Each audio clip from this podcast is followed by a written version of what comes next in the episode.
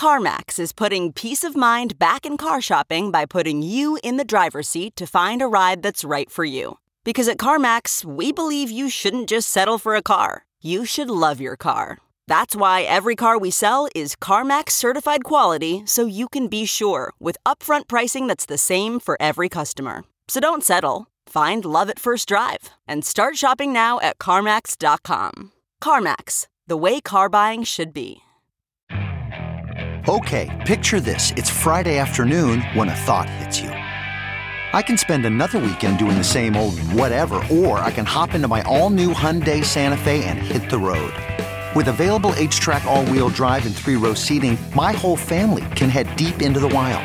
Conquer the weekend in the all new Hyundai Santa Fe. Visit HyundaiUSA.com or call 562 for more details. Hyundai, there's joy in every journey.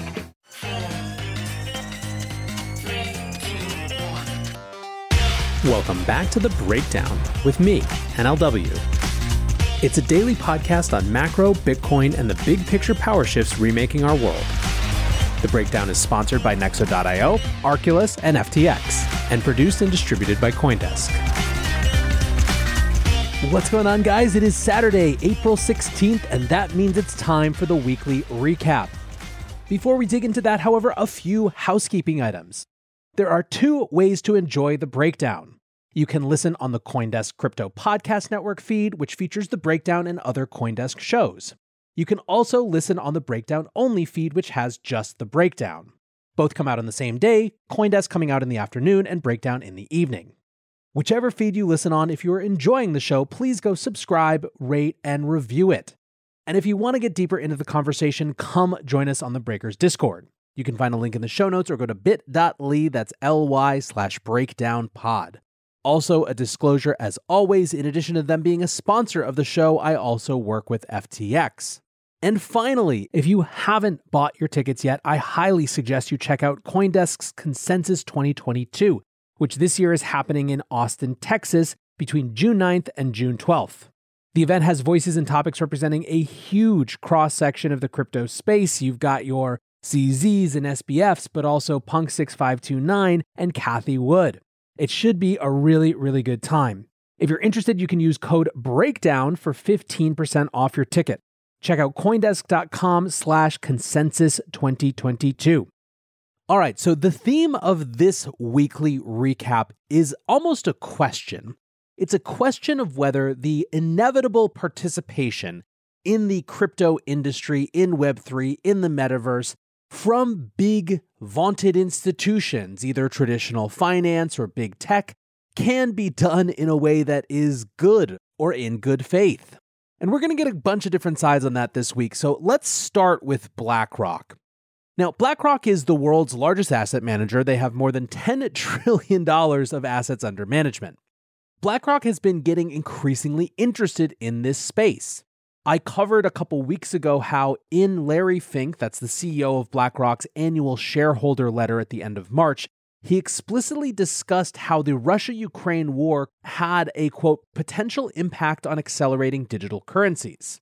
He said that, quote, the war will prompt countries to reevaluate their currency dependencies, and that given all this and the increasing interest they're seeing from clients, Quote, BlackRock is studying digital currencies, stablecoins, and the underlying technology to understand how they can help us serve our clients. This week, that point was underscored when BlackRock led a $400 million round in Circle, whose main product, of course, is USDC.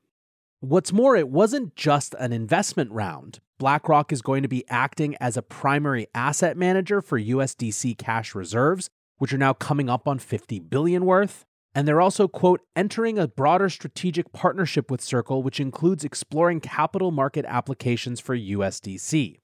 Jeremy Allaire, the CEO of Circle, said this is a huge milestone on the road towards mainstream adoption of digital currency. With the BlackRock partnership, we are expanding our existing relationship with BlackRock for managing significant assets for the reserves that back USDC to explore new ways that USDC can be adopted in TradFi capital market applications. Jeremy went on to say that, quote, through this partnership, I've gotten a chance to get to know the executive leadership at BlackRock and feel the whole team is focused on the ways that frictionless value exchange can increase global economic prosperity. As the US seeks out a leadership role in digital currency, we believe firmly that the strength of private sector innovation, building on an open financial system on public blockchains, can cement America's leadership role in the internet economy. Now, this dredged up a lot of mixed feelings in the community. On the one hand, it is certainly a sign of the maturation of the space, and a huge W for Circle and USDC. On the other hand, there are many who feel that it's not clear who BlackRock's friends really are other than BlackRock, and certainly a lot of folks who have questions coming up about the decentralized mission of crypto. Then again, on the flip side of the flip side, USDC has been positioning itself as the within the system stablecoin, the private sector innovation that can bring stable USD based value transfer to the new age of the US dollar. So, in that context, it makes sense.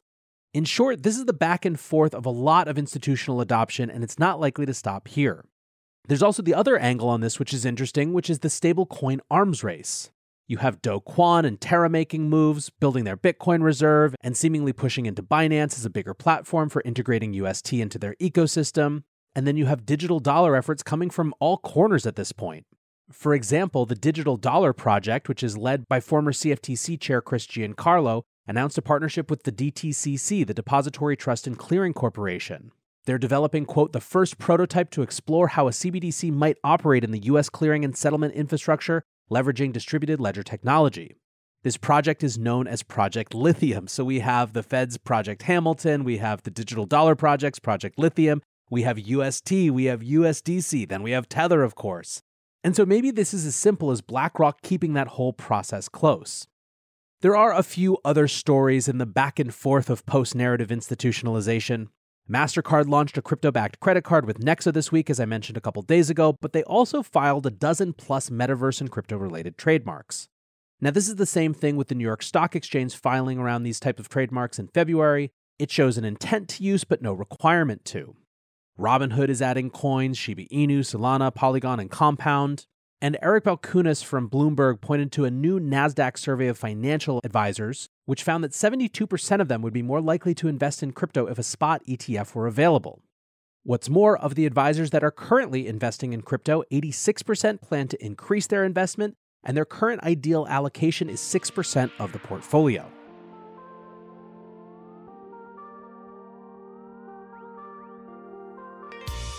Looking for ways to step up your crypto game? Then go with Nexo. For starters, you get free crypto for each purchase or swap. How about earning guaranteed yields? Up to 17% paid out daily. Ideal for you hardcore hodlers.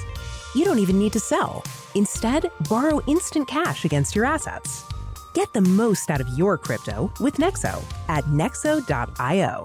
That's N E X O.io. Meet Arculus, the next generation cold storage wallet. Arculus secures your crypto using three factor authentication, providing a simpler, safer, and smarter way to store, buy, swap, send, and receive crypto. Arculus is offline cold storage. Your private keys are encrypted on the Arculus keycard and are never online. Stay safe from hackers with no cords, no charging, no Bluetooth. Just crypto security made simple. Buy Arculus on Amazon today. The breakdown is sponsored by FTX US. FTX US is the safe, regulated way to buy and sell Bitcoin and other digital assets, with up to 85% lower fees than competitors. There are no fixed minimum fees, no ACH transaction fees, and no withdrawal fees. One of the largest exchanges in the US, FTX US is also the only leading exchange that supports both Ethereum and Solana NFTs. When you trade NFTs on FTX, you pay no gas fees. Download the FTX app today and use referral code BREAKDOWN to support the show. With that, let's shift to something that had everyone fired up, and that's Facebook, or Meta's fees for its new Horizon Worlds platform. In a blog post on Monday, Meta said that it's going to be testing virtual sales inside Horizon Worlds. Important background context is that Zuckerberg has previously criticized Apple for its 30% in app fees. In a November post on exactly this topic, he said, quote, As we build for the metaverse, we're focused on unlocking opportunities for creators to make money from their work. The 30% fees that Apple takes on transactions make it harder to do that. So we're updating our subscriptions product so now creators can earn more. Then this week from Business Insider, Quote, Meta charges a platform fee of 30% for sales made on MetaQuest, its virtual reality system, which was formerly known as Oculus. On top of that, Horizon Worlds, Meta's metaverse system, will charge a 25% sales fee. This means Meta will take a cut of up to 47.5% from the sale price, leaving the seller with 52.5%. Insider was basically like, wait, are you serious? And so reached out to the company for confirmation of this math. That math was indeed confirmed by a spokesperson. Quote, if a creator sells an item for a dollar, then the MetaQuest store fee would be 30 cents and the Horizon platform fee would be 17 cents, 25% of the remainder, leaving 53% for the creator before any applicable taxes. Over time, we plan to bring Horizon Worlds to more platforms, and so the platform fee won't always be going to Meta. As Horizon World rolls out to more platforms like mobile, we expect those platforms to charge their own fee. The Horizon Worlds fee, which is 25% of the remainder, would be applied after any relevant hardware platform fee has been applied. And then to top it all off, Vivek Sharma, Meta's VP of Horizon, told The Verge, quote, "We think it's a pretty competitive rate in the market. We believe in the other platforms being able to have their share." So, of course, everyone was like, Are you effing kidding me? Starting, by the way, with Apple. Fred Sainz, an Apple spokesperson, said in an email Meta has repeatedly taken aim at Apple for charging developers a 30% commission for in app purchases in the App Store and have used small businesses and creators as a scapegoat at every turn. Now, Meta seeks to charge those same creators significantly more than any other platform. The announcement lays bare Meta's hypocrisy. It goes to show that while they seek to use Apple's platform for free, they happily take from the creators and small businesses that use their own. The crypto crowd was even more brutal. This has definitely become a rallying cry for many, including Punk6529. He writes in one of his classic threads Tweet 1 60 crying laughing faces. Tweet 2 I present to you the meta economic model. Step 1 Pretend NFTs, centralized in game objects, basically.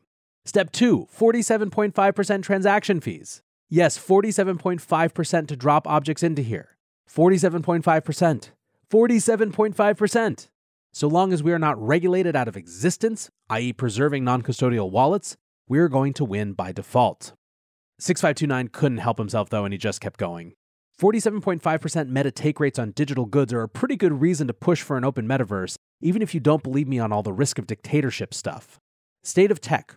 In crypto, 2.5% transaction fees are outrageous. Let's launch 10 competitors this year to drive this to zero. Web 2. We think a 47.5% transaction fee on digital objects is pretty competitive, to be honest. Government. How can we protect consumers from crypto? Now, I'm obviously adding the voices to match the intonation, but I think that the point is dead on. Part of the upside of unfettered markets is that they create competition that makes it impossible for this sort of virtual exploitation to take place. Some think that the only possible way that Facebook wins because of this is regulation. Mayes Khan writes Mark Zuckerberg proposing a 50% cut of NFTs on Meta feels like the beginning of a prolonged regulation war between crypto natives and corporations looking to profit from it. However, this doesn't stop some people from being scared. DC Investor writes While I enjoy trolling Meta being out of touch, the proper way to assess the 47.5% Zuck tax is based on total addressable markets i.e., if Meta offers more than 2x earnings pre Zuck tax potential for a creator versus a public chain, then it may make sense for a creator to use it? In short, the only answer is scale. Importantly, though, the Web3 crowd and the open metaverse kids aren't just competing with Meta. It was also announced this week that LEGO and Sony are pumping $2 billion into Epic Games, the creators of Fortnite, to build a metaverse. Keep in mind that Fortnite has arguably been host to the biggest metaverse experiences yet, such as the Travis Scott concert in Fortnite a couple years ago, which saw 12.3 million concurrent users at the concert and 27 million overall. There is a lot more respect and fear in this announcement. 6529 again says, just in case we are wondering how much we need to scale up to be competitive. Alex Kruger writes Epic Games is officially entering the metaverse race. This will be huge. NFT trader The Essay says smart money is still pouring into the metaverse and NFTs. However, they're investing in companies with proven experience, prototypes, and shipped products. Retail investors need to wisen up and hold the whole crypto and NFT industry to this standard.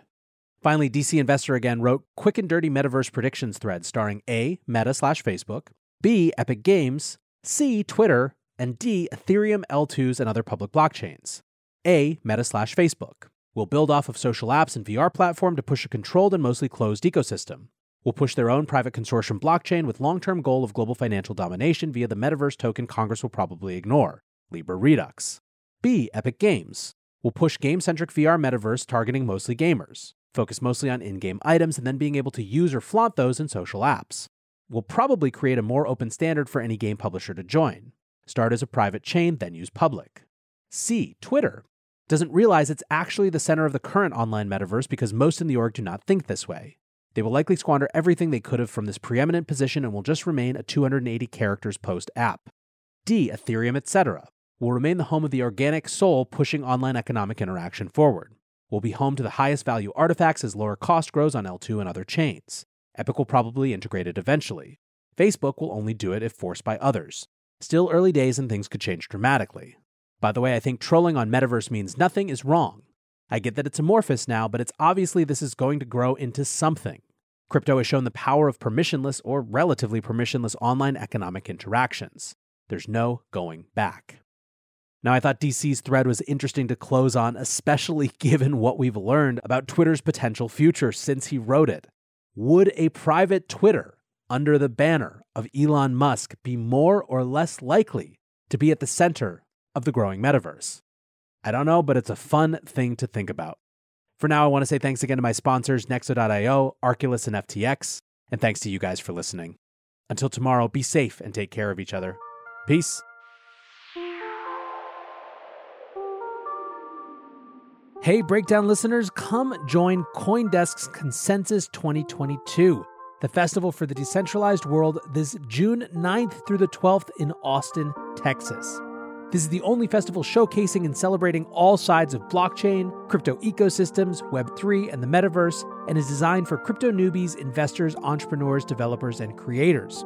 Don't miss speakers like Cathie Wood, SBF, CZ, Punk6529, and Joe Lubin, to name just a few. Use code BREAKDOWN to get 15% off your pass at Coindesk.com slash consensus 2022.